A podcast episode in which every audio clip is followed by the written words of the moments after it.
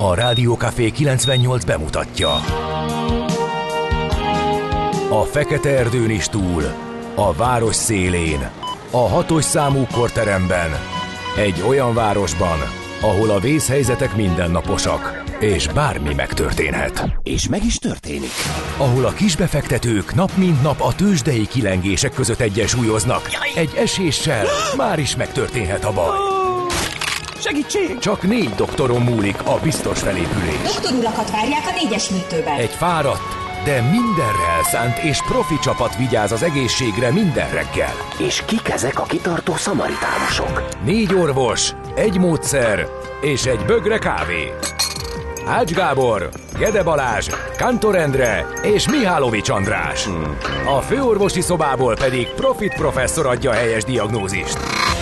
Humor, emberi sorsok, közönséges balesetek és profi megoldások. Néha sürgősségi, néha félig zárt osztály. A Gazdasági Muppet Show minden hétköznap reggel. Te is figyelj! Neked is írjuk a receptet! De miért? Ha nincs pénzed azért, ha megvan, akkor pedig azért.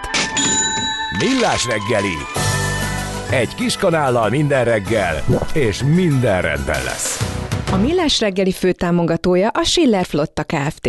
Schiller Flotta is rendtakár. A mobilitási megoldások szakértője a Schiller Autó tagja. Autók szeretettel. A műsor támogatója a CIP Bank, az online kisvállalkozói hitelajánlat készítő felület szolgáltatója. Jó reggelt kívánunk mindenkinek, 6 óra 32 perc van ez a Millás reggel itt a Rádiókafé 98.0-án. A stúdióban Várkonyi Gábor. És Kántor Endre, jó reggelt kívánunk! És a kedves hallgatóink 0630 6 98 0 98 0 infokukat millásreggeli.hu és a Messenger alkalmazás, amivel lehet nekünk üzenni. Én úgy vettem észre, hogy viszonylag sűrű forgalomban lehet közlekedni Budapesten, bár nem tudom, hogy miért, mert ez a 8 fok így hajnalban igen kellemesnek mondható november 16-án. Meg az a 15 is kellemes volt, amikor tegnap megérkeztem, igen. és értetetlen módon. Hát most lesz egy nagy visszaesés megint, tehát így frontok váltakoznak, tehát a, aki erre érzékeny, az biztos, hogy megérzi valamikor azt hiszem um, holnap, vagy holnap után. De nem úgy volt egész héten ilyen... ilyen mínuszos lesz? Nem, a mínuszost én azt nem láttam, de hogy ilyen, ilyen csúnya idő lesz, az volt. Hát ahhoz képest mondjuk ez a szél ez elvitte a, a felhőket, és napsütés volt a nap részében tegnap. Nem tudom, hogy ma mire lehet számítani. Te mit láttál a közlekedésben? Én azt, hogy a szokásos. Szokásos? Val- valamikor így kellemetlen meglepetésért, és épp hogy beérek, pedig ugyanakkor indulok el. Nem olyan szokásos, dünnyögős, okay. kellemetlen reggeli. Jól van. Na De nézzük. Cserébe mi kellemesek vagyunk. Azt mondja, hogy jaj, itt van Gézónak a, az életképe. Könyveket tudnék írni azokból a telefonbeszélgetésekből, melyeknek akaratlanul vagyok a fültanúja nap, mint nap. Boltban, utcán, tömegközlekedve. Ú, ezt adom. A tömegközlekedés részét azt kimondottan. Azért azt tegyük hozzá, hogy ezt 4.30-kor nem biztos, hogy kiizzadja magából az ember. De ő ilyen korán kell nem semmi. és Gézu, és um, teljesen egyetértek azzal, hogy ül az ember a vonaton, vagy héven, vagy olyan helyen, ahol egy kicsit többet, több időt tölt, mondjuk 10-15 percet minimum, és beszáll valaki, és teljes hangerővel, üvöltve Sose magyarázza el az életét, vagy az életének különböző aspektusait. Ugye most már ez ugye elment, a, azt hiszem elmúlt az az öt év, amíg büntethető az ilyesmi, úgyhogy én el tudom mondani, hogy nekem volt egy olyan kolléganőm, aki úgy érkezett meg a munkahelyére, hogy már telefonált a mobiltelefonján, azt lehetett hallani, hogy jön végig a folyosón, és kivel? kopog a kis cipő, mit tudom, férjével, Aha. anyósával, és üvöltött a telefonba, és a, amikor leült, mellettem foglalt ő helyet, amikor leült, akkor annyit mondott a mobiltelefonba, hogy e, várj, visszahívlak, majd tárcsázott a vonalasról, és onnan folytatta. Akkor jó van akkor. Úgyhogy az, az, azt, azt az egész szerkesztőség nagyon megsínlette. Na, és Géza azt írja, ezt megírta volna, valaki meg megrajzolja, mint tudjuk. Ja, Úgy hívják, hogy napi rajz, így van. és mindenről meg lehet tudni mindent, ami kelet-közép-európát jellemzi napi szinten. Igen.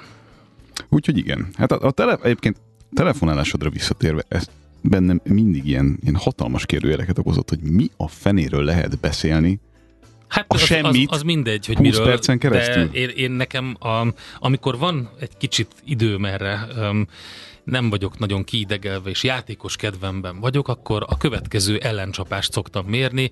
Én is úgy csinálok, mintha telefonálnék, a fülemhez teszem a telefont, és én is elkezdek üvölteni. És ha nem veszi észre magát, akkor egy idő múlva azt kezdem el hangosan mondani, hogy várjál, nem hallom, nem hallom, mert mellettem üvölt valaki. Úgyhogy e- ez... Ez kicsi passzív-agresszív, nem? Az, de nagyon, nem kicsi. De valamit kell tenni. Ez a, ez a taktikád? Val- ez a taktika, így van. Valamit, valamit tenni kell. Egy erős passzív-agresszivitás. Igen, és, én a, és a legfontosabb, észre szokták venni? Vagy hangerőt emelnek? Nem, valamikor észreveszik, igen. Értem, Igen. amikor már te a telefonoddal oda mész, és a passzív agresszivitásból agresszivitássá váltasz. Nem, nincsen. Agresszivitás nincsen. Na jó. Na jó, nézzük, Névnapok? hogy... Né- igen, Ödön napja van ma. Nagyon boldog névnapot kívánunk minden kedves Ödön nevű hallgatónak. Azt tippelem, hogy olyan nagyon sokan nincsenek. De egyébként egy nagyon szép név. Az Eugén magyar megfelelője. Az Ödön. Az nem a Jenő. Öm, nem, a Jenő ugye az egy, az egy mesterkéltel lett az Eugénhez hozzákötve, mert a Jenő az egy öm, ősi név. Á, Az Ödön a, az igazi Eugén. mindannyian tévedésben voltunk, akik eddig azt hitték, hogy az Eugén egyenlő Jenő. Nem, a, ugye azonosítják mesterségesen um, az EU, a, a Jenő, Jenővel, de a Jenő az egy um, egyik magyar honfoglaló törzs nevéből származik, tehát Jenő kérkeszi, tehát nem uh, az a, az Eugén, hanem Hát az jó. Ödön. Akkor köszöntjük Ágnes és Pétert is, akiknek rengeteg egyéb napjuk is van, de valahogy, de valahogy ez is összejött már. Trudi, Gertrud, Edmond, ami Edmond. szintén azonosítva van az Ödönnel. Tényleg. Igen, igen, az is Na. abszolút. Miket meg? Olinda. Hallottam Olindáról? Nem. Én sem. Pető, illetve Olt, Olt, na, majdnem Olt már mondtam, de Majdnem. helytelen lett volna. Ott pedig az volt már. Ott, Ott már volt már. vagy itt már. Na, elnézést kérünk ezért itt korán Nem, reggel. ott már sincsen szerintem, úgyhogy... De, De ott már az Németországban egy gyakori név a egyébként. Németországban igen. Nálunk a, nem. Ezeket annyira szeretem, ezeket a német neveket. Sehogy nem, nem tudom elképzelni, hogy egy romantikus pillanatban az ember... Azt mondod, a hogy Hildegard? A, az, a Hildegard az még talán, mert az így a klasszikus irodalomból, de mondjuk az, hogy Detlef. Ó, Detlef. Ó, ott már. Nagyon furcsán hangzik. És még mi, mi, mi minden van ott, ami dallamos és szép. Na, hát akkor evezzünk át az eseményekre, ha már ö, itt tartunk. Dagmar. Az is milyen, ugye emlékszel arra a Dagmar háze? Ugye? Hagyjuk is ezt. Nem lehet, nem lehet romantikusan a fülébe suttogni, hogy Dagmar, szerintem. Egy bundesséróval. Van, vannak itt egyéb ötletek is, igen. Na, szóval események. 1896-ban, ezen a napon, 69. bocsánat, Minden, ugyanaz a pozíció, Igen, úgyhogy innen elnézést. mehetünk. e, egyébként teljesen igazad van, felcserélhető tulajdonképpen a hatost, illetve a kilencest, ugye a klasszikus, mi volt az, szerencsekerék, vagy Ne, lottóhúzás? az még lottó volt. Tényleg. De egyébként, most mielőtt tovább menjünk, az tényleg kamu? Azt Nem. tudja valaki? Az nem, az, Az nem igazi kamu. vagy kamu? Az nem, hát ez az egyik klasszikus, ott van a, ezen a, um, hogy hívják ezeket, urbán legenda felderítő oldalon, és ez egy ilyen, ez egy ilyen tipikus Mandéla pillanat, amire sokan emlékeznek. De nem jól, de egyébként megtörtént az De miért nem eset. jól? Mert hogy annyira sokszor hallott, tudod, a Mandéla pillanat az, amikor valamit annyira sokszor hallasz, vagy, vagy el, elmesélésből látsz, vagy valami, hogy úgy emlékszel, mintha az lett megtörtént volna, volna. de Mintha, nem volt. igen, de nem volt soha, igen. De hát megvan a videó. Mm, igen, de hogy Vagy nem a videó fék, pontosan. és utólag össze van rakva. Nem tudom az, hogy van a videó, ezt most nem merem így nagy nyilvánosság hát, előtt kijelenteni. nem rádiókompatibilis. De minden esetre, szóval 6-os, illetve 9-es Egyiptomban felavatják a Szuezi csatornát, mely összeköti a földközi tengert a vörös tengerrel. Aztán ebből sok probléma lett később, de Hát Sőt, azért egy, még egy a közelmúltban is, ugye? Igen, igen, például amikor keresztbe parkolott egy nagy teherhajó, akkor némi dugó keretkezik ott a, az öbölben. 1971-ben Moszkvában aláírják a szovjet-magyar földgázvezeték építéséről szóló egyezményt, illetve Hát ezt nem tudom, miért ollózta ide a szerkesztő úr. e, e, a, két, Biztos úgy a érezte, hogy következőt. nagyon fontos információ. A 2007-ben Jaroszláv Kaczynski, Donald Tusk, Kaczynskit, bocsánat, Donald Tusk váltja fel a lengyel kormány élén, hogy ezt, ezt hát lehet, hogy a, igen, arra gondolt szerintem, hogy most itt mélyenható öm, elemzést fogunk jönnek öm, majd tartani a lengyel választásokkal kapcsolatban. tévedett. Nem fogunk. Na nézzük a születésnaposokat. Kétli Anna, szociáldemokrata politikus, született ezen a napon 1889-ben. Tordján József, magyar ügyvéd, politikus, miniszter 1932-ben. Előbb volt Trump, mint Trump. Igen, igen. Viszont attól függetlenül, hogy az embernek futkosott a hátán a hideg, amikor bármi történt a vele kapcsolatban, attól függetlenül rendkívül szórakoztató. Hogyha e tudtad, tudtad függetleníteni magad ettől, rendkívül szórakoztató Ügyvédet figura volt. perrel, szép asszonyt kemény szerszámmal fenyegetni nem lehet. Igen, igen, kemény, És kemény ilyen, pacák volt. ilyen jellegű beszólásokból még azért volt egy csokornyi, tegyük hozzá. Annak idején még élvezettel tudtam nézni a parlamenti közvetítéseket a televízióban, ez azóta megváltozott. Gáfi László, Kossuth és Jászai díjas magyar színész, 52-ben született ezen a napon. Serer Péter Jászai Mari díjas magyar színész pedig 1961-ben. Azt mondja, Diana Krall, kanadai jazz énekes zongorista, 64-ben. Van egy karácsonyi koncert, lemez a Diana Krall-tól, ami valahogy mindig lemegy karácsonykor nálunk. Nem tudom, hogy miért van benne a válogatásban, de egyébként az egész jól sikerült. 1900, tetszik. 1975-ben pedig Tunyogi Orsi, 1990 pedig Dibusz, Libusz Dénes magyar labdarúgó. Aki nem Így tudná, van. kapus. Például én se tudtam. ne viccelj! De én nem nézek focit soha. Ja, értem. Pedig azért őt lehet ismerni. Úgyhogy, na, azt mondja, hogy igen, jöjjön egy muzsika. Endre, és a telefonváltás között azért köszönt? Mm, nem mindig. nem mindig köszönt. Nem mindig köszönt a kollégina. Nagyon jóban vagyunk, voltunk, és abszolút semmi rossz májusság nincs ebbe. Ez egy kicsit kellemetlen volt. Lehet, hogy sose beszélgetetek, vagy ha igen, akkor csak telefonon. Beszélgettünk, nagyon, nagyon kedves kollégina volt, ezt nem hívott föl szerencsére soha, de, de úgy kezdődött minden beszélgetés, hogy szia, én vagyok. És onnantól lehetett tudni, hogy most jön egy fél óra, amikor megtudunk sok mindent. Amire nem voltunk kíváncsiak, nem? Leginkább. Van egy film a Netflixen, ami egy ilyen vicces, jópofa, all-star kestes olasz film, nem tudom, hogy belefutottál-e, a Robin Mussolini, um, egy ilyen második világháborús ilyen akciókomédia um, olasz um, gyártmány, és hát én egy ideig így szemezgettem vele, hogy megpróbáljam-e, megnézzem-e. Van egy jó pár ilyen, egyébként spanyol hasonló filmek is vannak, de gondoltam, hogy egy jó kis ilyen rágógumizásnak klassz lesz, nem gondolkodósnak. Uh-huh. És hát a leg nem rossz a film, vicces, jópofa, nem mondanám, hogy nagyon tetszik, de milyen elmegy kategória, van benne egy jó pár poén, viszont az, ami odarakta rendesen, az a címadó dal, és az elején meg is szólal, nem rögtön a az elején, és egy zseniális sztori, úgyhogy ennek egy változatát hoztam most be.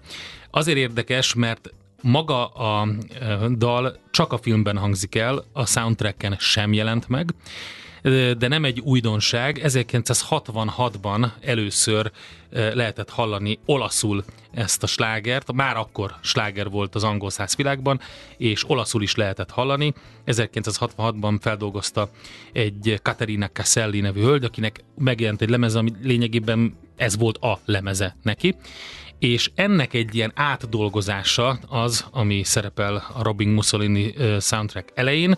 Nagyon öm, a színésznő, aki felénekelte újra, nagyon jól öm, énekelte fel, de mondom, nem jelent meg külön a soundtrack, nem is lehet megszerezni, viszont annak a zenekarnak az egyik zenésze hangszerelte újra, akitől ezt az eredetit most halljuk. Most azért fogalmaztam így, hogy ne lehessen tudni, hogy miről van szó. Hát szerintem mindenki fel fogja ismerni.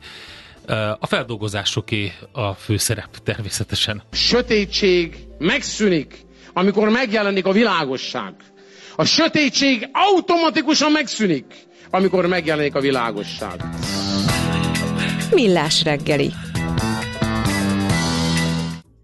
Nézzük, hogy mit írnak a lapok, találtál-e valami izgalmasat? Veszélybe került Brad Pitt filmje. Na, és miért? Én nem teljesen értem, ö, állítólag valami szponzori szerződés változott, ami miatt dobhatják a kukába azokat a felvételeket, amelyeken ö, a szilvesztori brit nagydíjon részt, részt véve, ha lehet ilyet mondani. Felvételeket készítettek ahhoz a filmhez, ami egy Brad Pitt által producerált film, ha minden igaz, és valami nyugdíjas autóversenyző lesz belőle egy, De egy, egy Forma 1-es környezetben, ahol fölkészít valami fiatal tehetséget. Nem is annyira izgalmas ez a része szerintem, mint a plot része, de az, hogy Brad Pitt filmet készít a modernkori Forma 1 történetéről, ráadásul Hamilton is benne van, az szerintem érdekes. Tehát az, az biztos, hogy valami eh, nagy sikerre tarthat számot, és nem teljesen értem, több helyen elolvastam, hogy, hogy hát mi, biztos mi az a alapvető product gond. placement és azért kell kidobálni a, a dolgokat. nem Vagy lehet utólag- lehet, hogy olyan szponzorációja van a kávégyártóval a Brad Pittnek, hogy, hogy ez nem szerepelhet hogy benne. mást ivott benne, és akkor most itt nagy bünti van. Hm. De csak meg lehet egyezni. Hát minden megegyezni, meg lehet. Ez a világ erről szól. Vagy meg kell. Mindig van az az összeg, amiért meg lehet egyezni. Portfolio.hu egy vezető anyaga megjósolta a 2008-as összeomlást, most újabb problémára hívja fel a világ figyelmét. A legendás befektető Michael Burry, a Scion Asset Management alapítója. Ugye leginkább arról ismert, hogy a 2008-as összeomlást megelőzően az ingatlanpiac ellen fogadott. A jelek szerint most ismét egy nagy sortolás, ugye a Nagy Sort című filmből is ismert a karakter mellé tette le a voksát, mégpedig a félvezető iparággal kapcsolatban lehet látványosan pessimista a sztárbefektető, úgyhogy izgalmas sztori el lehet olvasni. Ezen kívül változott a fizetős parkolás Budapesten. November 15-től új fizetős parkolási zónák jöttek létre a fővárosban. Nem érdemes megszokásból parkolni, aki applikációval parkol, az tudhatja, hogy em, fizetős, hol jöttek létre fizetős parkolási övezetek, de el is mondom, a Mexikói út, Egresi út, Róna utca, Magyaródi út, Nagy Lajos király útja, Fogarasi út által határolt övezet. Ez, illetve Kelenföldön is új parkolózónák jöttek létre az elmúlt hónapban, új Budán is fizetőssé vált a közterületi parkolás a kelenföldi területek nagy részén. Úgyhogy talán aki vonattal közlekedik, az tudhatja, hogy hogy ott változás volt. Hm.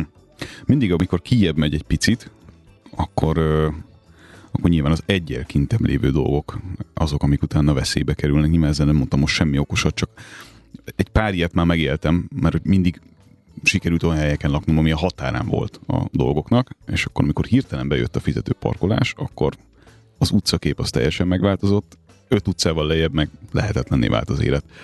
Nincs, nincs ebbe igazából igazság, Mindig azt gondolom. kijebb tolódik, persze nyilvánvalóan, de hát, hát én csak a figyelmet hívtam fel Ja, rá. Az hogyne, hát az- Elég csúnya, hogyha az ember rohan valahova, és akkor ott És akkor várja egy egy csomi, amikor visszaérsz. Mikulás csomag, igen. Hát figyelj, nemzetközi kutatócsoportok olyasmiken szoktak dolgozni, aminek elsőre nem értjük a jelentőségét sokszor. E, Így voltam ezzel is.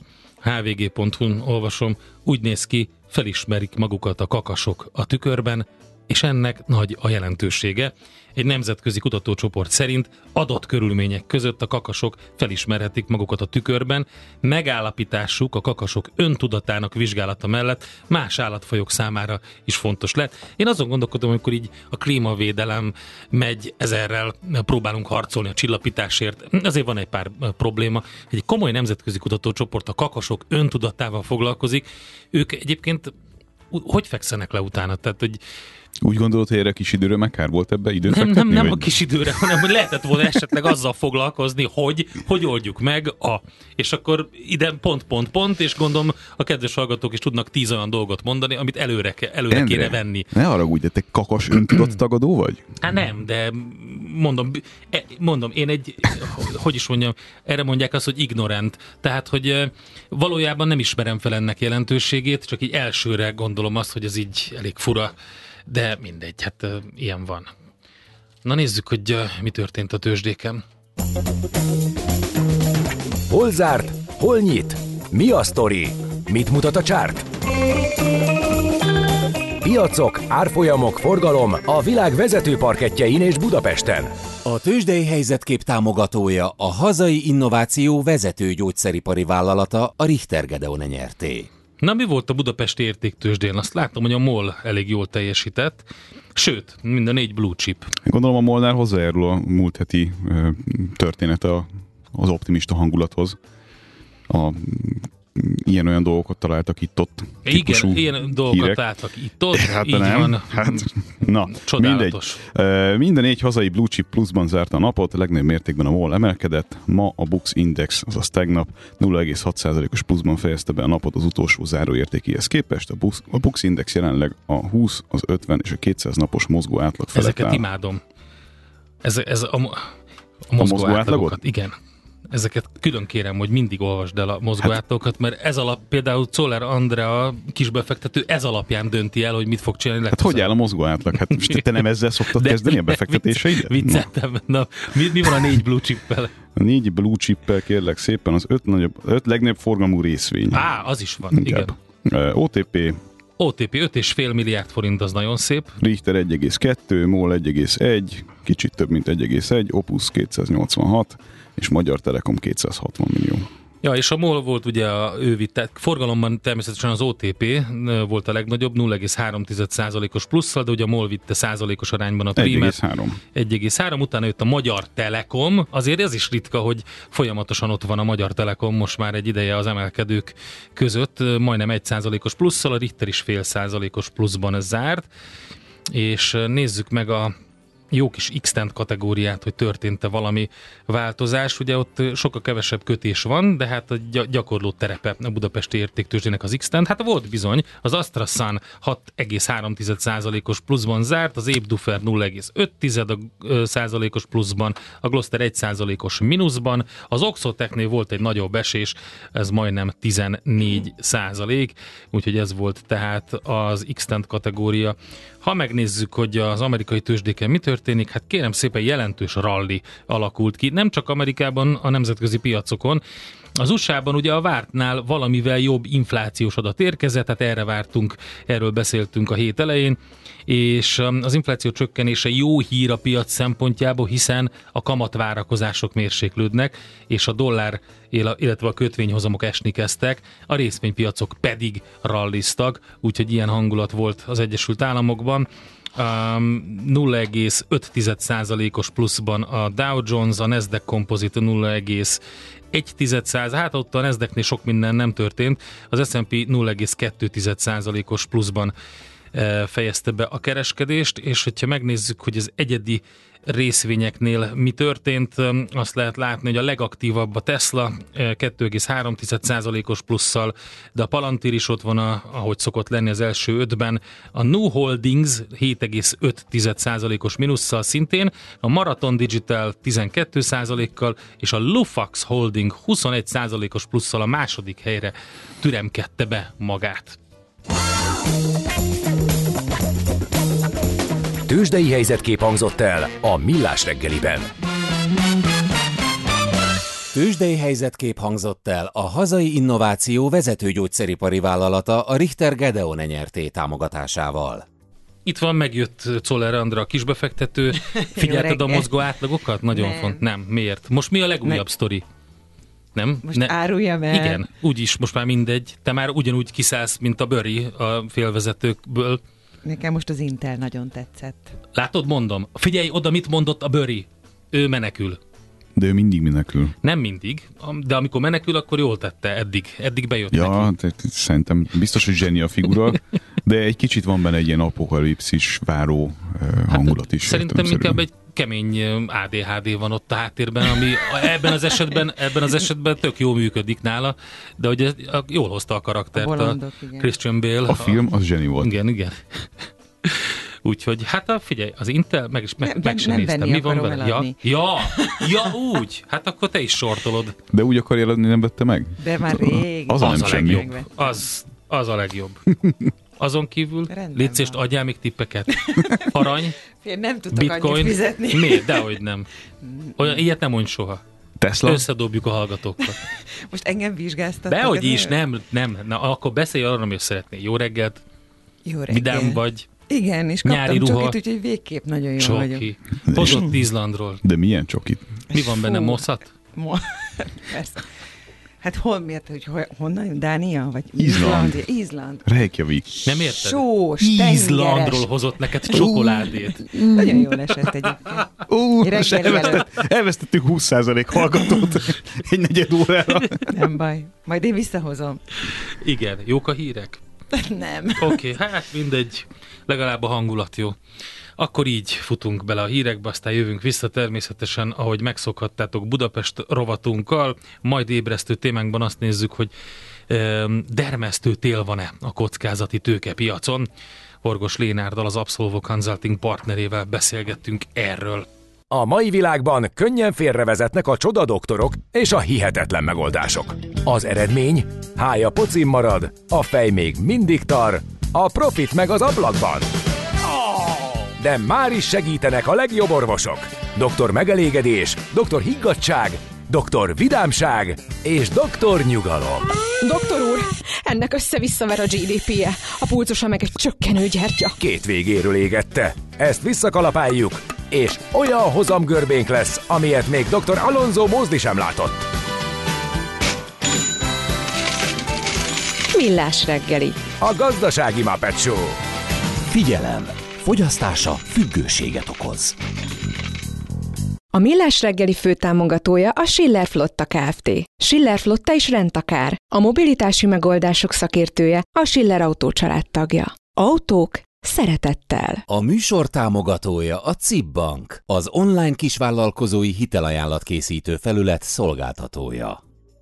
Jó reggelt mindenkinek, 7 óra 11 perc van, november 16-a csütörtök, ez a Millás reggel itt a Rádió Cafén, benne Várkonyi Gábor. És Kántor Endre? A kedves hallgatóknak mondom, hogy igen, valóban a Ödön Eugén Jenő sztori a baradlai fiúk miatt kőszívő ember fiai ismert, de hogy és tényleg a neveknek a fölcserélgetése fontos, a dramaturgia szempontjából, viszont igazándiból az Eugén az ödönnek a magyar megfelelője. Eredeti alakja az ögyén, úgy volt, az Eugén ögyénre lett, és a 19. században mesterségesen az ödön nevet az Edmund és Edmond nevekkel azonosították, míg a Jenőt az Eugénnel, ez volt a mesterséges, pedig a Jenő, ugye, mint mondtam, egyik um, magyar honfoglaló törzs nevéből származik, török eredetű um, név, úgyhogy ez egy sokkal régebbi, tehát nem azonos az Eugénnel. De igen, a baradlai sztori az, amit meg is írtak. Azt mondja a kedves És akkor a baradlai, az a Bradley? Azt mondja a kedves hallgatónk Kriszta, hogy szegény baradlai fiúk Endrénél is össze-vissza lennének kivégezve. Hát, lehet, hogy oda kellett volna állítani, és akkor elmagyaráztam volna, bár szegény, uh, ugye a, a Jenő vállalta a büntetést a családos ödön helyett, úgyhogy nem biztos, hogy jól jártak volna. Jó volt az ugye, hogy uh, Össze-vissza lennének írva. kivégezve. Össze- Ez az. Köszönjük, a nap, a nap Igen. SMS-e megszületett. Össze-vissza, így van. Na jó, uh, nézzük akkor, hogy uh, mi van Budapesten. Egyre nagyobb buborékban élünk, de milyen szép és színes ez a buborék. Budapest, Budapest, te csodás! Hírek, információk, események, érdekességek a fővárosból és környékéről.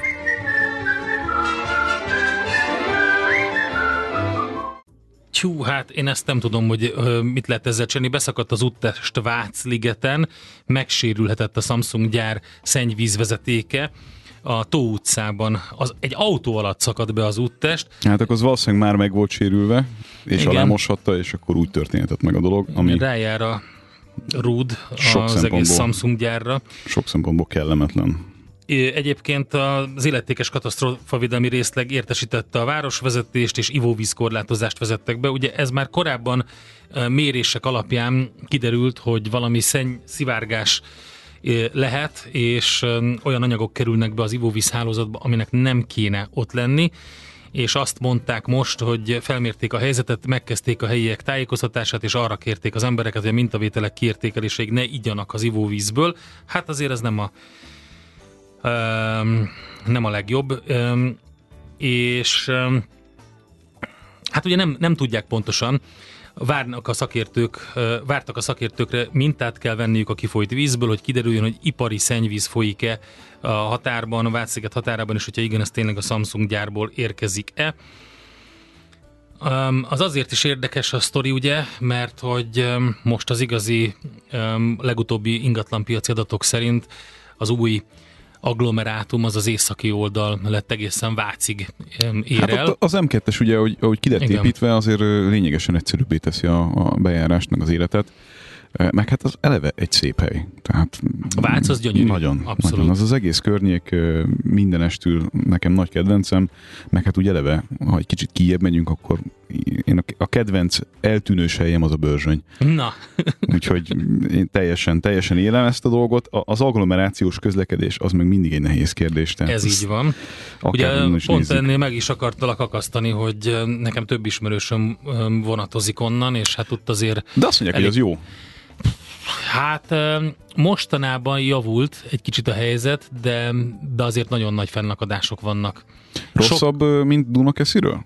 Azt- az, azt nem, az, nem nem ugyanaz a, az nem ugyanaz a, a sztori, vagy Dunakesziig megy valami, mert azt tudom, hogy onnan viszonylag egyszerű bejárni, hogyha valaki tömegközlekedéssel Nem közlekedik. tudom ezt a részét, viszont sokan vannak például, akik a Szentendrei szigeten laknak, és ugyanazon Hát a az- vonalon közlekednek, igen. mert átmennek Aha. ugye ha, kompal vagy hajóval, és akkor és akkor onnan közlekednek. Nem tudom. Az biztos, hogy a másik oldalról, az északi irányból bort botrányosan nehéz közlekedni, tehát a Szentendrei Az nagyon, sőt, az, környéke. az, Az, hogy a hív hétvégén is. megállóig Az igen, hétvégén is katasztrófa. Tehát elmész arra kirándulni, és egyszerűen érzed, hogy ha Szentendreiként onnan kéne folyamatosan Igen. bemozognod, az egy, az autóval nehéz. Nincsen kötött pálya, normálisan Igen. megoldva, és mondom, a hív, hív állomásig problémás a sztori, és hiába mész mondjuk busszal, vagy próbálsz mással közlekedni, ugyanúgy beáll nem vagy előrébb. Igen. Motor. Viszont Pesterzsébeten új kerékpárútvonalakat épített a BKK, biztonságosan használható ö, utak és sávok teszik könnyebbé a közlekedést a, az önkormányzat és a BKK közös projektjében, és hát ugye az ott lakók közül is egyre többen választják a kerékpározást, és erre reagálva építették ezek. Javultak egyébként a gyalogos közlekedés feltételei is, úgyhogy nem egészen pontosan ehhez kapcsolódva, de mégiscsak valahol, még, valahol egy kicsit mégis. A, azt magyarázza el nekem valaki, hogy ott a Fradi pályánál, hogyha jössz kifelé a városból, és szeretnél elkanyarodni a nagykörösi felé, ha ez így megvan. Tehát jössz ugye a felüljáró tövében, Igen. és kanyarodnál ott most, jobbra. át, ott most átalakították a forgalmi rendet. Lett egy olyan sehonnan, sehova nem tartó bringasáv, ami megakadályoz abban, hogy normálisan le tudják kanyarodni a, a gyakorlatilag a öm, buszpályaudvar felé. Amit egyszerűen én nem, én nem értek, mert nagyon több ilyen föltorlasztja. bringasáv van a városban, ami nem sehonnan sehova tart, de neked úgy tűnik, mint autósnak, hogy előbukkan onnan, de ugyanazt történik, hogy szembe oldalról, a másik irányból, és van egy sáv, ami bekanyarodik át keresztezve a, a, a te sávodat a magához a, az arénához. Onnan Már a, bringával vagy autóval? nem, autóval és bringával is. Tehát ott kiépítettek az aluljáró alatt egy új sávot, és ezt meg kellett oldani ugyanúgy, mint, az, mint a Petőfi hídnál. Ott is van egy veszélyesebbnek tűnő szakasz elsőre, amikor autóval keresztezni kell a biciklisávot, Igen, igen, igen, ami igen, lejön igen, ugye igen. A, a, a hídról, és az elsőnek úgy tűnt, hogy ez nagyon balesetveszélyes, de én úgy vettem észre, hogy elég jól betartják az autósok és a biciklisták is, az, hogy figyelnek. Van egy pár ilyen pont, ahol kénytelen megoldás született, vagy ilyen kényszeredett megoldás született. Hát csak ugye oda van rakva az a két poller, és ettől viszont annyira föltorlódik minden, hogy... Hát szerintem nem a pollertől tollódik de fel, nem hanem... tudod úgy kikerülni. Tehát szerintem azt meg lehetne úgy oldani, hogy egyébként odafigyelnek egymásra a bringások, meg az autósok. Ha már egyébként jól láthatóan föl van festve. Hát- Hogy fizikailag ennyire elválasztják azt a kicsi részt, ahol egyébként sem nagyon közlekednek. Tehát az tényleg nem egy ilyen kiemelt része. Nem nagyon látnám. Látom azt, hogy ott hatalmas bicikli forgalom Figyelj, lenne. ezt nem tudom, ezt meg kell nézni, hogy én szerintem ezeket a, ezeket a neuralgikus csomópontokat figyelik, és hogyha változtatni kell, ahogy tették egyébként a, Hol? a budai rakpartnak egy jó, több részén is, ahol rosszul volt megoldva az, hogy hogy keresztezi például a gyalogos sávot, meg az autós sávot a biciklisáv. Több helyen úgy volt, hogy, hogy keresztezte, aztán megint keresztezte, visszakanyarodott rá, teljesen irreális volt, ott azt át is alakították. Ott a- Úgy a- gondolom, hogy figyelik ezt. A Batyinál, amikor följössz, az, az egy neuralgikus pont. Az- az is minden, olyan. minden szempontból. Tehát gyalogos szempontból is, meg, meg, meg villamos szempontból is, meg autós szempontból, ez egy horror. Na mindegy. Na, azt mondja, hogy mi a, a következő. A papapa bringaut az megvolt. Ja igen, a gyümölcsös kert. Ezt még el akartam mondani, ez egy érdekes téma, hogy elkészült a főváros második gyümölcsös kertje a 13. kerületi Kubola László parkban és ebbe a parkba alma, cseresznye, dió, kajszi és szilvafákat ültettek, a gyümölcsös kert lehatárolására pedig ribizdi cserjéket tettek, ültettek. Természetesen ugye éveket kell még arra várni, hogy a parkba ültetett fák rendesen termést hozzanak, de minden esetre ez egy tök jó kezdeményezés. Az első ilyen gyümölcsös kertet tavaly tavasszal telepítették a Pünköst fürdőparkba, ott 24 fajtából összesen 70, 75 fát ültettek, körte, szilva, megy, többféle alma, és olyan magkeveréket szórtak ki a fák közé, ami oda csábítják a rovarvilágot, mert ugye a beporzás nagyon fontos ahhoz, hogy működjenek ezek a projektek, úgyhogy ez egy tök jó és követendő példa. Most megvan a második ilyen gyümölcsös kert is. Mit írnak, a, ha itt van? Vácra 25 perc alatt ér be a nyugatiba a modern emeletes elővárosi gyorsvonat, uh-huh, ráadásul a vonat non-stop jár, ö, már tudomásom szerint Budapest és Vác között, az M2 pedig pont Vácig ér, így van. Hát, Na szerintem... most akkor itt meg is jött, amit kérdeztél. Biciklisként mondom, hogy az ülői úti kanyarodó sávban lévő biciklisávnak semmi értelme. Szerintem Úgyhogy, sincs. Na, akkor ezt érdemes megfigyelni. Arra én bicajjal olyan távol nem voltam még a, az ülőin, ott többször közlekedtem már. Nekem az ülői úton kialakított sávok azok tetszenek, de ezt a részét ezt nem használtam. Autósként az ellenkező irányba jöttem már, és ott én is figyeltem, hogy itt nagyon érdekesen kanyarodik, de nem volt biciklista éppen ott, úgyhogy nem tudom, hogy mennyire nehéz. Oké. Okay. Azt is tegyük még hozzá, hogy írja a kedves hallgató, hogy ö, átvezet a Hungárián, és visz tovább kifelé a, az a bringasáv. Tehát én ezzel nem vagyok tehát, tisztában. Tehát van értelme, hogy, Nyilván, hogy van biciklisáv, csak lehet, hogy nincs jól megoldva. Igen, de közben a másik hallgató azt írja, hogy így meg senki se tudja használni igazán, és én pontosan ezt akartam Aha. kiemelni, hogy ez, ez, ez a megoldás így éppen szerintem senkinek nem jó. Na, oké, okay, ezt szuper. megbeszéltük. Nekünk a Gellért hegy a Himalája. A Millás reggeli fővárosi és agglomerációs infóbuborékja hangzott el. Az élet nem más, mint kockázat. Millás reggeli. Hát a kockázati tőkepiacon mindenképpen. Azt lehet látni, hogy egy elég komoly visszaesés látható a kockázati tőkebefektetések számában és volumenében is. Ez globálisan is és uh, itthon is értendő. Um, erről beszélgettünk Horgos Lénárdal, az Absolvo Consulting partnerével, aki itt van velünk a vonalban. Jó reggelt, szervusz! Jó reggelt! Jó reggelt, szervusztok! Mi történik? Milyen, milyen, milyen oka van annak, hogy a kockázati tőke befektetéseknél ilyen durva visszaesést lehet látni, mind globálisan, mind itthon? Ez egyszerű kamat kérdés? Vagy van mögötte más is? Sok összetevője van ennek a dolognak, és ugye még izgalmasabb, hogyha azt, azt is beletesszük a képletbe, hogy valójában 2023-at úgy kezdtük, hogy ezeknél az alapkezelőknél rekordösszegű forrás volt. Tehát gyakorlatilag úgy indultak neki az évnek, hogy, hogy van pénz, amit ugye be lehet fektetni, és ennek ellenére ugye azt látjuk, hogy, hogy, hogy praktikusan, ahogy említettétek, ugye 50-60-70 százalékos visszaesés van régiótól és szegmensektől függően, ugyanis nem minden fázisban igaz ez, tehát vannak olyan területek, inkább az ilyen későbbi finanszírozás nagyobb 10-20 millió euró feletti befektetések, ahol, ahol igazán jelentős a, a visszaesés, és a korai fázisban globálisan tulajdonképpen viszonylag úgy néz ki, hogy ütésállóak a, a, a befektetések. Hogy, hogy, mi a, hogy mi az oka? Értelemszerűen ugye maguknak a, a vállalkozásoknak, a startupoknak vannak kihívásaik. Tehát akkor, amikor ki hogy nevezi, recesszió, vagy, vagy valamifajta visszaesés van ugye a világgazdaságban, és, és neked van egy terméked, van egy szolgáltatásod, amit adott esetben eddig úgy tudtál eladni, hogy volt egy éves 30-50-60 százalékos, akár nagyobb növekedésed, és most ez a növekedés ez elkezd lassulni, adott esetben megáll, adott esetben a termékedre csökkenő igény van, és nem tudsz már felmutatni egyrészt az üzleti területben, másrészt a, a, a tény számaidban e, e, növekedést, akkor ezek a befektetők azt mondják, hogy hát ez így nem e, kockázatőke kompatibilis. Tehát az egyik ilyen kulcs probléma az magából a gazdaságból jön, hogy ezek a vállalkozások szeretnének bevételt realizálni, és most itt van küzdelem. Oké, okay, ezt lehet látni. Bocs, a kamatok, igen, ez fontos, ezt még mondjuk el. A kamatok nyilván ugye mindenre kihatással vannak. Praktikusan azért, azért azt kell látni, hogy ideális esetben egy, egy, egy pénzügyi befektető hát legalábbis mondjuk 5-6-8-10 évre tervez, és hogyha bízik abban, hogy, hogy itt ami, ami történt, nyilván akár recesszió, akár háború kamatok kapcsán ez, ez, ez nem mondjuk 10 évig tart, akkor, akkor nem kellene, hogy ennek komoly hatása legyen. Többek között azért is, mert, mert praktikusan hogy a kockázati tőke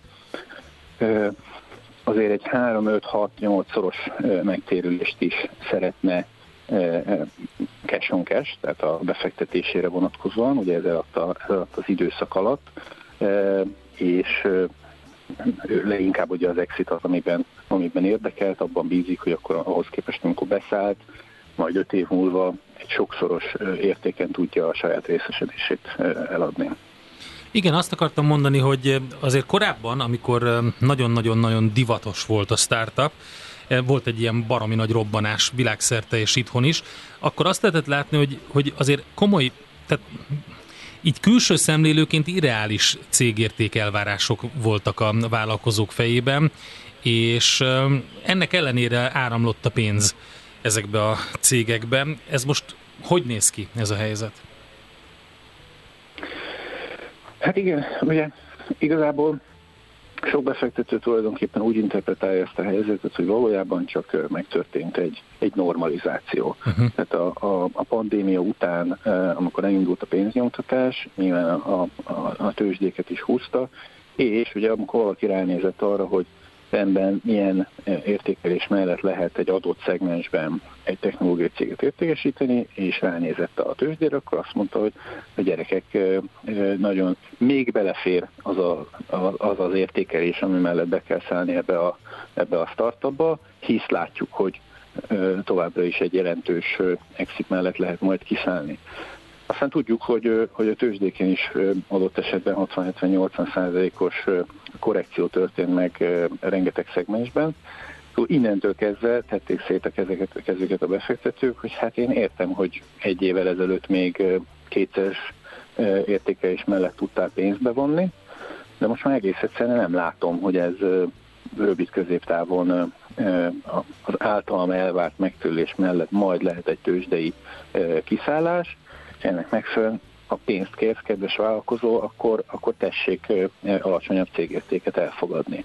Tehát, tehát részben ugye a, a tőzsdéktől indul az, hogy, hogy a, a, a, ezekben a cégértékekben is egy, egy jelentős uh, kiigazítás történt. A, aki ezt a világot kevésbé követi vagy ismeri, annak uh, tudunk mondani valami hozzávetőleges arányszámot arról, hogy nagyjából mennyi az, amit le kell írni az ilyen jellegű befektetésekből, illetve mennyi az, ami, ami kifejezetten sikerre siker lett belőle, na, ezt akarom nagy nehezen kinyögni, hogy hogy, hogy, hogy néz hát ki ez az arány exit, nagyjából. Igen, igen, igen. igen. Tehát hogy mi az, amit mondjuk hozam szinten kockázati tőke szempontból egy nagy átlagban ki lehet hozni, hogyha az sikeresen működik. Mi, mindent egybevéve.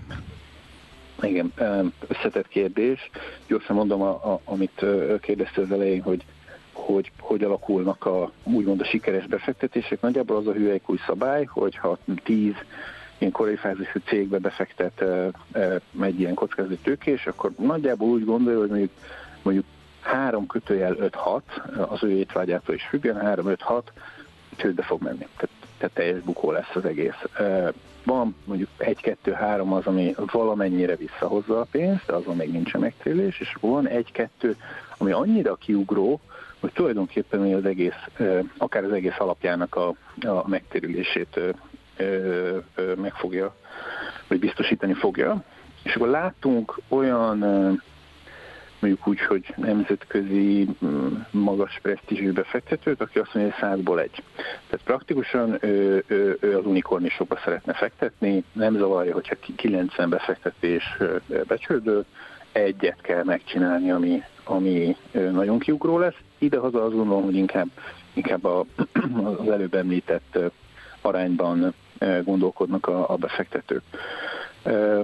A, a hozamok kapcsán megint csak fázistól, fázistól függ, azért a, a, hogyha ha megnézzük, hogy, hogy mondjuk például a régióban is, itt mondjuk 10 éves időszakban ténylegesen, átlagosan milyen hozamot biztosítottak, az inkább 10% vagy, vagy alatti, és akkor nyilván vannak jelentős szórások. Szomszédunkban is van olyan alapkezelő, olyan kockázatőkés csapat, aki rendre 3-5-szörös cash on cash megtérülést tud az alapjaival elérni, és azt is hozzá kell tenni, minél nagyobb az alap, annál nehezebb ezt egyébként megcsinálni, és hát rengeteg olyanok vannak, akik, akik, akik teljesen elbukják a, a, az, az alapjukat, tehát a szórás az, az óriási. Egy kicsit nekem ez olyan, mint, mint a gyógyszerkutatás, vagy az olajfúrás, hogy ott is rengeteg mindent kell beletenni valamibe, amiből aztán lehet, hogy semmi nem lesz, lehet, hogy megtalálunk egyet, ami meg mindent visz utána. Ez egy, ez egy hogy mondjam, olyan, olyan műfajnak tűnik, ahol nagyon-nagyon-nagyon tűrni kell a rizikót főleg a korai fázisban, és ugye minél inkább valami innovatívabb, minél inkább mondjuk úgy, hogy a piacokat vagy azt az adott szegmest ugye megreformálnál, akkor, akkor, te, akkor teljesen igazad van. És értem ahogy haladunk az érette fázisig, tehát amikor már van egy, egy vállalkozás, ahol nem tudom, 10 millió euró éves folyamatos visszatérő bevétele van, akkor meg akkor inkább az a kérdés, hogy, hogy milyen ütemben fog növekedni, és nem tudom, 2%-ot fogok keresni rajta, vagy, vagy 52%-ot. Azt olvasom a cikketből, hogy, hogy pénz az van, és a kockázati tőke keresi a, a helyeket, hogy hova lehet befektetni, és sőt úgy írtad, hogy tártkarokkal várják a jó cégeket, nem értik, hogy azok miért nem jönnek. Tehát én úgy látom, hogy itt van egy ilyen érdekes ellentmondás. Lehet, hogy, hogy a növekedési elvárások és a, a cégérték elvárások azok még mindig irreálisak egy picit, és a, a, a helyzethez képest, és ezért nem találja meg a helyét a kockázati tőke. Hogyha van pénz, és vannak cégek is, akkor valami ellentmondás lehet. Igen, sőt annyira, hogy, hogy, hogy van, van olyan eset, amikor, amikor már-már hívogatnak minket, hogy akkor nincs-e valami jó projekt. Talán ma már azt lehet mondani, hogy a, a cégérték elvárások vállalkozóknál normalizálódtak, tehát most már nem ez a fő kihívás, inkább egész egyszerűen nehéz felmutatniuk egy olyan, és, és, és alaposan alátámasztani egy olyan növekedést, ami uh-huh. a mhm. kockázatőkésnek jó lesz. Tehát akkor, amikor a, a, egyébként is ugye az a kérdés, hogy recesszióban vagyunk, vagy egy-két százalékos növekedés van, akkor nem olyan könnyű megtalálni azt a szegmest, ahol egyébként dinamikusan költenek akár a vállalkozók, akár ugye a, a magánszemélyek, ezért ugye az adott vállalkozás mondjuk egy éves 50%-os növekedést bemer vállalni. Ja, értem. Hát És akkor az itt a, lehet, hogy elpárolog utána később, ugye, mert nem, nem jönnek ezek a számok, és így azért senki nem elégedett semmelyik oldal. Igen, igen, vagy, vagy éppen elfogy a, a finanszírozása a vállalkozásnak, nem tudja tovább a, uh-huh. a csapatot, a termékfejlesztést, a szélzt finanszírozni, tehát leginkább, ahogy említettem, itt a, a világgazdaságnak van egy, egy, egy, egy hatása arra, hogy, hogy most még mindig nagyon visszafogottak a befektetések. Jó, oké, hát meglátjuk, hogy hogy mozdulnak erre 2024-2025-ben ki a cégek és a kockázati tőkések. Köszönjük szépen, érdekes Köszönjük. volt a cikk, amit írtál. További szép napot, jó munkát! Nagyon köszönöm, szervusztok! Horgos Lénárdal az Absolvo Consulting partnerével beszélgettünk a kockázati tőke piac helyzetéről, kilátásairól. A Portfolio.hu van egy cikk, amit Lénárd ezzel kapcsolatban írt az a címe, hogy úgy tűnik beköszöntött a dermesztő tél a kockázati tőke piacon. Megfelelő alapozás nélkül semmit nem lehet jól megépíteni. Kerüld el az alaptalan döntéseket. Ne építs ferde pénztornyot. Támogasd meg tudásodat a Millás reggeli heti alapozójával. Tovább haladunk a befektetési részlegen, lehet ezt mondani, hogy a kockázati tőkéről volt szó. Most a Max Indexről lesz szó, ez a hosszú lejáratú hazai állampapírok indexe, ez új csúcsokra jutott, és az idei évben eddig 19,45 százalékos hozamot ért el. Szabó József, az OTP alapkezelő befektetési igazgatója, kötvénypiaci szakértő a vonalban. Szervusz, jó reggelt! Jó reggelt! Jó reggelt kívánok, szervusztok! Na, mit kell tudni a Maxról? Hát ugye ez a, ez a hosszú állampapírokat összefogó magyar index, és éves, éves csúcson vagyunk, ahogy mondtad.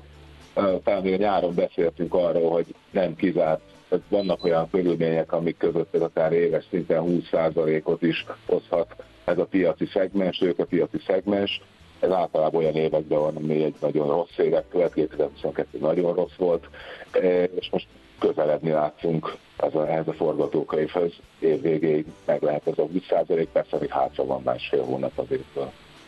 Ez, ez a rengetegnek tűnik. Leg, legjobb, igen, a legjobb állapapír alapok egyébként fölött teljesítettek, tehát ott megvan a 20% és hogy így más tőkepiaci eszközökkel vagy befektetési lehetőségekkel összehasonlítva, ez a 20%-os hozam az év eddigi részében ez a legjobb csak a legjobb abszolút hozamú alapoknak sikerült a, a hazai piacon. Ha mondjuk külföldi teljesítménnyel akarjuk összehasonlítani az amerikai részvénypiacon, az a hozott hasonló értéket dollárban, de ugye a forint erősödése miatt forintban számolva az kicsit, kicsit gyengébb. Hogyha, hogyha mondjuk a még kicsit... Mármint, hogy a, a, a forint gyengülése miatt.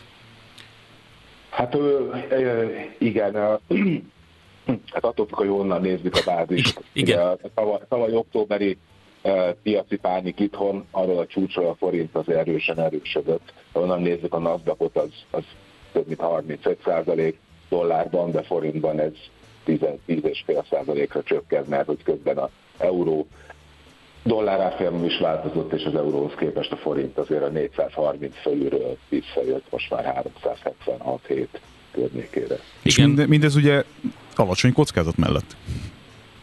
Ez hát, ugye forintban ez a, ez a kockázatmentes, kockázatos hozam, de ahogy mondom, mondtam, azért ez egy nagyon rossz 2022-es év után volt, itthon is rossz volt, a nemzetközi piacokon is nagyon rosszak volt a 2022-ben a kötvénypiaci teljesítmény hogyha ezt hozzánk hasonlatos országokhoz képest nézzük, tehát hogy egy kicsit elhelyezzük a térképen magunkat ezzel, ez kiemelkedő, vagy közepes, vagy, vagy, vagy, vagy ez nekünk kerül nagyon-nagyon sokba, fenntartható ez az állapot, tehát hogyan kell ezt olvasnunk, ezt, a, ezt az adatot? Hát ez egy visszatekintő hozam, tehát ugye ez az átfolyamoknak, a kötvény átfolyamoknak az emelkedéséből adódott, és ez a kötvény árfolyam emelkedést egy nagyon nagy zuhanás előzte meg, mert ennek a korrekciója tulajdonképpen a velünk összehasonlítható országok közül képest azért ez magas, tehát a saját devizában számított hozamok között is kiemelkedő ez a teljesítmény. Lehet mondani, hogy ez a, ez a magyar piac ebben, a, ebben az időszakban mind a két irányban extrém kilengéseket produkált szakzsargonnal, magas bétájú piac volt, nagyon rossz 2022 után egy nagyon jó 2023 felé halad. Oké, okay, most beszéltünk így arról, hogy milyen devizában nézve jók ezek a hozamok, de reál értékben vagy nominálisan is meg kéne vizsgálni, illetve hát ugye szokott az lenni, hogyha megnézzünk például egy részvénybefektetést, és azt mondjuk, hogy tök jól, most mit tudom én idén nagyon jól mutatta magát mondjuk a Magyar Telekom vagy az OTP, na de ezt forintban mérten mutatjuk ki ezt a, ezt a növekedést, amit ugye elinflálta magas inflációs környezet. Tehát, hogyha mondjuk euróban vagy dollárban néznénk ezt ugyanezt, akkor azért messze nem lenne olyan jó a helyzet.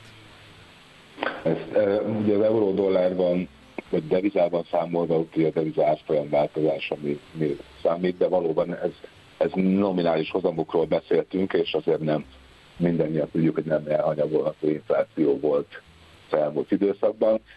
De hogyha a reálhozamokra nézzük, akkor az elmúlt időszak reálhozamokban is rendkívül erős. Ugye az év eddig részében havi inflációkat fölkumulálva 6% körüli, 6-7% körüli, maximum 7% áremelkedést látunk a, a, a fogyasztói árindex szerint, így az a közel 20%-os max index hozam, ez jóval 10% fölötti reálhozamot jelent forintban a magyar befektetőknek. Ha a hozam csúcsról, tavaly októberi pánik csúcsról nézzük, akkor az infláció október per október ugye 12,2% volt, még egy kis novemberit hozzáadunk, egy kicsivel több, de hogy ez a 30 százalék fölötti, 35 százalék körüli maxhozam, ez döbbenetes 20 százalék fölötti reálhozamot ad az október, tavaly október óta tartó periódusra. Hozzáteszem persze, hogy a 22 megelőző része magas infláció és nagyon rossz kötvénypiaci teljesítmény, tehát van, van még, van még a gödör mélyéről pálya, hogy, hogy kikászálódjuk. Az jó is, hogy ezt mondtad, mert pont akartam kérdezni, hogy, hogy milyen, milyen további szenáriót látsz? Tehát, hogy, hogy azok, akik most kaptak észbe, azoknak már elment a vonat? Vagy, vagy még van lehetőség beszállni? Hát ezt nem mondanám azért teljesen a hazai piacról se. Ugye a, idáig a infláció csökkentés, az MNB kamat csökkentése vitte a hazai piacot. Ez folytatódni fog.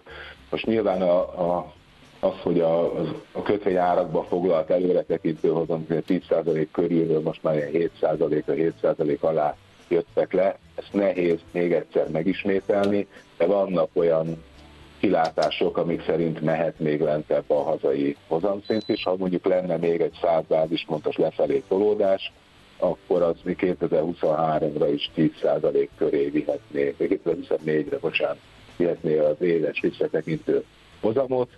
Uh, ugye ennek nagy része azért már a folyóhozam, tehát 7%-ot, ha csak ülünk rajta, akkor is kaszálunk, anélkül, hogy bármi történne, vagy, vagy árelmozulás történne. És azért ez egy optimista forgatókönyv, tehát ehhez kellenek, kellenek katalizátorok, például az EU beszéltünk arról, hogy az EU források kritikusak ebből a szempontból, de az elérésükről most úgy tűnik, hogy valamivel konstruktívabb vagy pozitívabb uh, címsorok jelennek meg a, a, az újságokban. Kockázatok is vannak persze, lehet a, az a infláció magasabban ragadhat, a külföldiek érdeklődése csökkenhet a lecsökkent várható hozamszintek miatt, és a forint mindenféle okok miatt gyengülhet, ami visszafoghatja az RMB kamatvágási kilátásait, amit elég optimistán ehhez a piac.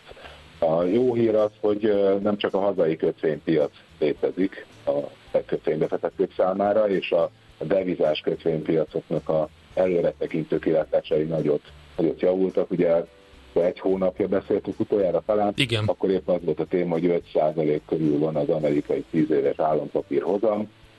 Azóta láttunk egy erős, erős csökkenést, az infláció most már inkább a fejlett gazdaságokban is uh, meglepetésszerűen csökkent, tehát a várakozások alatt jön ki, a jegybankok elérhették a kamatcsúcsukat, nem biztos, hogy a Fed is tovább emel, az LKB szinte biztos, hogy nem emel tovább, innen már a fordulatra, a kamat csökkentésre fognak koncentrálni a piacok, és ez egy, ez egy, egy hosszú devizás kötvény kitettség mellett a, a devizás kötvények átfolyamának az emelkedése keresztül nagyon szép hozamokat hozhat.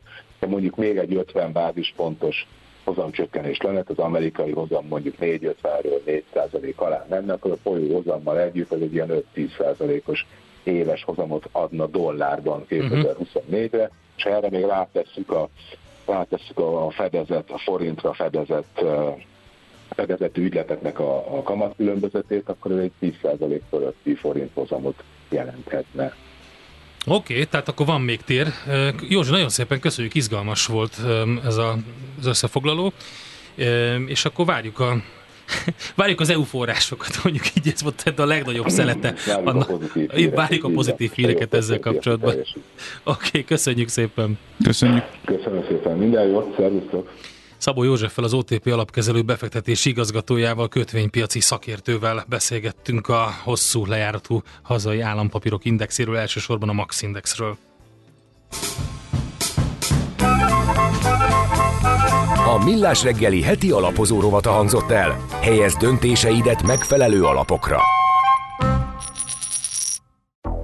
A csalás nem vészel, csak átalakul. Napjaink átverései a digitális térbe költöztek. Kis odafigyeléssel ezek jó része elkerülhető, a többire pedig lehet készülni. Erős jelszavak, kétfaktoros és biometrikus azonosítás, adatvédelem. De a nulladik faktor a tudatosság. Ne feledd, a csalás nem vészel, csak átalakul. Nulladik faktor. A Millás reggeli digitális biztonsági rovata következik. A rovat támogatója a digitális világunk biztonságáért dolgozó Mastercard. És hogyha már állampapírokról volt szó, akkor egy nagyon fontos hír. A múlt héten hackerek törték fel a legnagyobb kínai bank amerikai leánybankjának informatikai rendszerét. Ezzel jelentős káoszt okoztak az állampapírkereskedők számára, mert hogy a becslések szerint idén szeptember végéig 500 millió dollár értékben fizettek a sarolóvírusok által megtámadott áldozatok.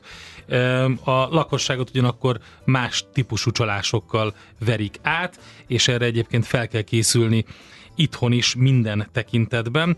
Az a helyzet, hogy a bank elismerte, hogy támadás érte, de nem árultak el részleteket, viszont jól értesült belső informátorok szerint a bank informatikai rendszerét egy zsaroló szoftver segítségével zárolták, egy, ez egy Lockbit nevű zsaroló szoftver volt, ennek a kódja eredetileg egy orosz fórumon tűnt fel, de azt állítják a bűnözők, hogy Hollandiában van a központjuk, és hát hogy hogyan került be a a, az egész rendszerbe ez a zsarolóvírus, hát egy pendrive-val.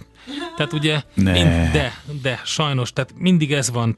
A, a helyzet az, hogy, hogy a legtöbb esetben hiába építenek ki elképesztő védelmet, meg mindent, amikor valaki fizikailag oda bejuttatja, Tudod, Tessék, a függetlenség napjában mindent megmondtak Szeretném előre. azért a figyelmet felhívni arra, hogyha valaki a különböző um, használt áru fórumokon, legyen ez bármelyik, talál olyan pendrive-ot, ami több terabájtos, és érdekes módon 4000 forintért árulják, akkor azért gondolja már el, hogy, hogy, hogy ez milyen dolog. Tehát bontatlan fóliás, 3 terabájt, 4000 forint. Tehát vizsgáljuk már meg, hogy, hogy egyébként mondjuk a gyárukeresővel, hogy egyébként mennyibe kerül egy ilyen méretű háttértár, mi, mi a piaci ára egy ilyennek, és azt, amit megveszünk egy teljesen ismeretlen embertől, a postán kapjuk ugye meg, az behelyezzük a saját gépünkbe, és örülünk-e magunknak, hogy de jó, megúsztunk, milyen olcsón megvettük, ugye? Tehát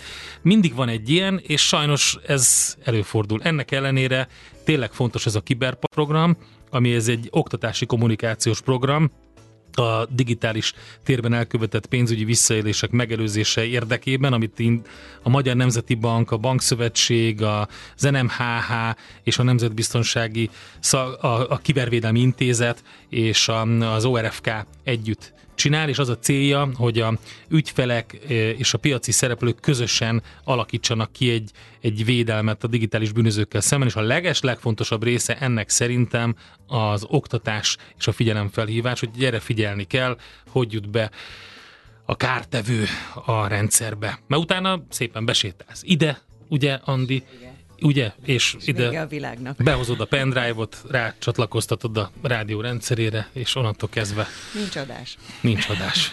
De ez nem fordulhat elő, reméljük, hogy nem, úgyhogy erre figyelünk. A csalás nem vészel, csak átalakul. Készülj fel minél nagyobb digitális biztonságra a nulladik faktorral. A digitális biztonságrovat támogatója a digitális világunk biztonságáért dolgozó Mastercard.